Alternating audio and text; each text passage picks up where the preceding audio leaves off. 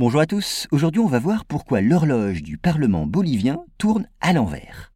Alors le gouvernement bolivien vient de prendre une curieuse décision.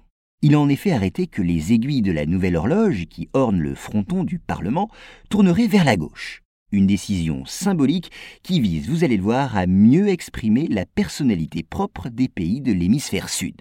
Alors jusque-là, la pendule installée sur la façade de ce bâtiment était semblable à d'autres horloges mais on ne peut pas en dire autant désormais de celle qui la remplace. D'abord, la numérotation arabe a pris la place des chiffres romains. Mais ce n'est pas ce changement qui attire vraiment l'attention des observateurs. Ce qui a surpris les passants, c'est le sens dans lequel tournent les aiguilles de cette nouvelle horloge.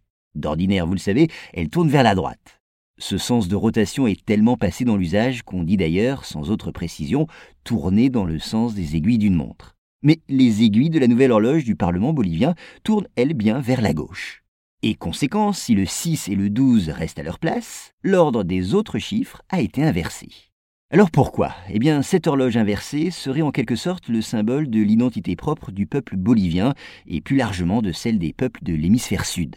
Elle serait un signe parmi d'autres de la volonté des dirigeants boliviens de se démarquer des pays du Nord.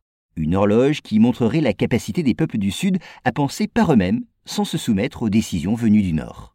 C'est dans le cadre de sa lutte contre l'emprise économique et le néocolonialisme dont il accuse les pays du Nord que le président bolivien a souhaité l'adoption de cette mesure symbolique. Et ses origines amérindiennes donnent encore plus de sens à ce combat.